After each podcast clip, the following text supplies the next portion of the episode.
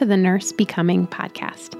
I'm your host, Amanda Guarneri from the Resume R X, and this is the podcast that's dedicated to empowering and encouraging nurses along your path of professional and self-discovery. As a nurse practitioner, mom, and business owner, I'm on a mission to help you figure out how to leave your lasting impact on the world, all while bravely and fearlessly growing along the way. Join me for honest conversations and inspiring stories about personal and professional growth, all through the lens of nursing.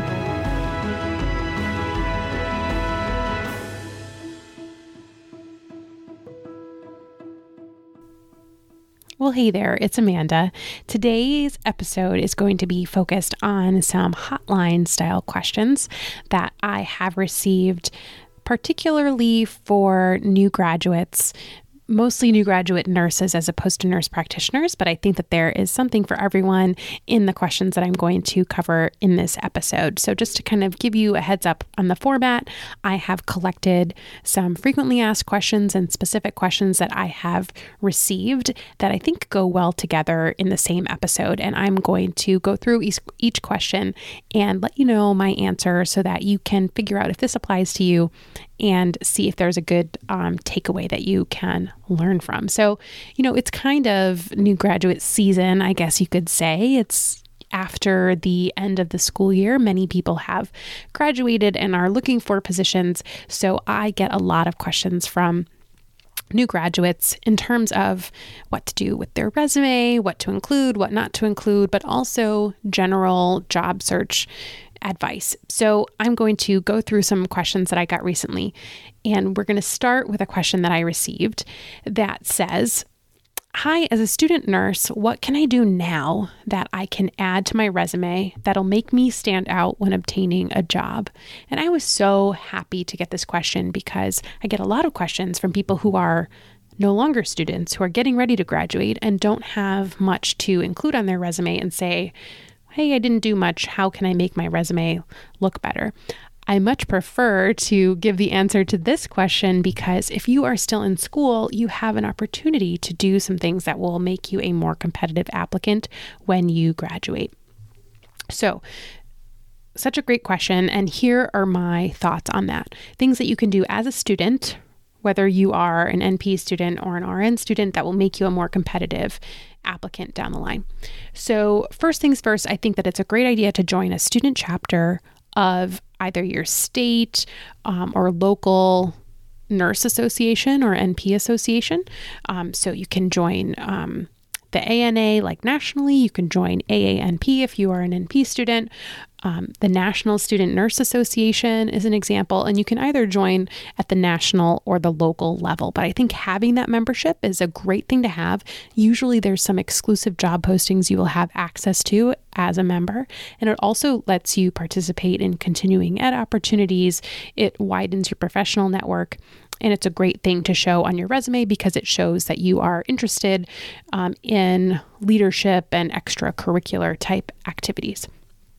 The next thing is to look into periodic um, volunteer or community service opportunities. So if you are a full-time student, you may not have time for a regular volunteering um, position. And if that's the case, you can look for periodic things. So you can um, look to be involved in, let's say, a medical tent that um, serves sporting events. For example, a lot of times those will be run by a hospital who they'll do their community outreach and they'll look for volunteers to be part of the medical tent. So if your school has any affiliation with a hospital, that may be something you can look into. A lot of nursing schools even have community service affiliations, whether it's taking blood pressures at a soup kitchen, something of that nature. So not only seeking out those opportunities, but then making sure that you're putting them on your resume in a special volunteerism community service section to show that you have a commitment in giving back to your community. Another option, if you have a little bit more time, you can look into a regular volunteer position, ideally at your local hospital or the hospital where you want to be hired on later. Having that experience when you apply to say, "Hey, I wasn't a volunteer um, on this unit or elsewhere in the hospital," that can be really advantageous because then they can see your application and check with the manager of that unit to see how you were as a volunteer. So another option uh, as a student would be to try to get a job as a tech or a nurse aide in the hospital, ideally at the place where you want to work. That might be, I think, the first step that I would look into if you have the time and the bandwidth to be able to take on a position in addition to going to school, and it's not any sort of conflict. I would definitely start by seeing if there's an actual paid position that you can take, because it could potentially not only get your foot in the door on the floor that you want to work in, uh, but at the very least you would be considered an internal applicant when you graduate and are licensed and are looking for a full-time nursing position. And the last recommendation would be to try to get involved in any research projects that your instructors may be working on or involved in. Depending on your nursing school, there um, you may have faculty that participate in research. If you are affiliated with a medical center, uh, an academic medical center, that may be more of a, a likelihood. But getting involved in projects that, first of all, bring you closer to a mentor, like a nursing faculty member, can be really beneficial down the line when you are job searching.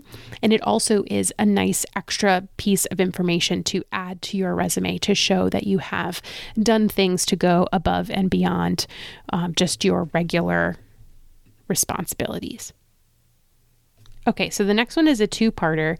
Should you include your high school diploma and also your G P A on your resume? So high school diploma, I'll address first.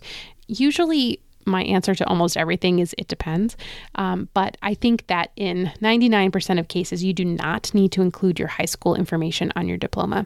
As long as you are enrolled in a higher education program, like an associate's in nursing, a bachelor's in nursing, a master's in nursing, a P H D in nursing, those probably encompass the majority of the programs that my listeners will be enrolled in. If you are enrolled, you can just put that you You can put Associate of Science in Nursing, expected, and put the date. That's enough in your education section. You don't need to include your high school information. In terms of G P A, it really depends. If it's a four point oh, you can include it, um, and you are a recent graduate. If you have years of clinical experience, you don't need to include your G P A. They really don't, employers really don't care, to be totally honest. They want to know that you graduated. They want to know that you passed your exam. And if you're experienced, they want to know that you were a productive employee in your previous position. The G P A does not matter. Exceptions to this would be if you are a new graduate and you have no clinical experience to showcase, it can be helpful to include a high G P A to show that you have some sort of aptitude. Um, and if you are applying to an academic program, meaning if you're applying to do another degree, that can be really helpful to show that you are a student who performs well. But that said, if you don't have a great G P A, leave it off. No one's going to ask you about it, um, except in the case of maybe applying to uh, graduate school. So the next question is, should I include details under my clinical rotations? And this is, it depends. Is the answer to this. Um, I'll be honest, when I write resumes for other people, I don't typically include details under the clinical rotations. I usually include them nine times out of ten for both nurse graduates and N P graduates, but I usually just put the topic or the, the title of the rotation, the location, maybe the dates, maybe the number of hours, maybe the preceptor. Um, and the reason why I don't include much more than that, for the most part, is because, and the reason why you could argue not to include your clinical rotations also, is because for the most part, especially for nurses, there's a standard of how many hours you should be completing in each specialty. The majority of registered nurses are going to have very similar experiences when it comes to nursing clinicals in terms of the specialty and number of hours. So arguably, you could leave that off if you had other valuable information to include. I find that the majority of new nurses may not have a lot of work experience to showcase. So this is something that helps fill a little bit of space and also show that you have healthcare exposure. Now, If you have had some unique experiences, or you've had some sort of clinical externship or capstone, some places call it, you may want to, on your resume, treat that kind of like a job experience and outline what you did. So you may want to show that you went from a certain ratio to, you know, a better ratio over a period of time. You may want to talk about the skills that you, like the procedural skills that you practiced and learned and got to do, especially if that rotation is in the same specialty that you are applying to work at. Okay, so if you've had a clinical that is really aligned with what you want to do in your first job, what you're applying to, then it can be really smart to take a couple lines or a few bullet points to outline details about those particular rotations. You could also include just kind of a general paragraph. This is something I do particularly for nurse practitioners because it can be very redundant to put information under each clinical rotation. You can add a, a paragraph in italics under all of them that just says the types of things that you practiced and things that you felt you gained competence on, especially if they are procedural or unique specialty exposures. Okay, um, so the last question that I'm going to address in this episode is, how do I include non-healthcare related work history on my resume? This is really common for newer nurses, second degree nurses, or nurses who have had other unrelated, non-healthcare related work experience. And what I recommend you do here is focus and highlight your transferable skills. So, Amanda, what are transferable skills? Transferable skills are skills that you have from a previous career or experience that are valuable, useful, and enhance your new role in nursing. So these aren't going to be hard skills. They aren't going to be tactical, procedural type skills. They're going to be more soft skills. Soft skills are more behavioral, emotional type skills. So some examples that you may have from a previous position would be customer service skills, especially if you worked in retail or you worked in hospitality or the service industry. You can definitely draw on your customer service skills. You may have problem solving skills depending on your previous career, and problem solving is obviously a great skill to have in the nursing field. We are always faced with problems. We are always charged to solve them. Another one that can be really helpful, and this may or may not apply to you, but if you have this experience, I would include it. If you have any experience with therapeutic listening or coaching or any sort of therapeutic interaction with others, is definitely something that we use on a daily basis. If you have any experience with crisis de-escalation, those are all things that are really beneficial for nurses and a, a great um, skill set to showcase from a previous career. Another one is task prioritization. This is pretty much applicable to almost every other position, any other job. You're usually not just doing one thing at a time.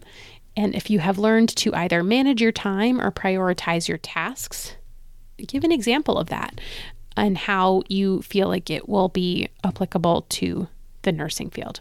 So include them on your resume, include a great example if you have one. Maybe you'll decide to include a little anecdote or a story in your cover letter about how, you know, this particular skill that you had from your previous career is something that you know will round you out well as a new nurse.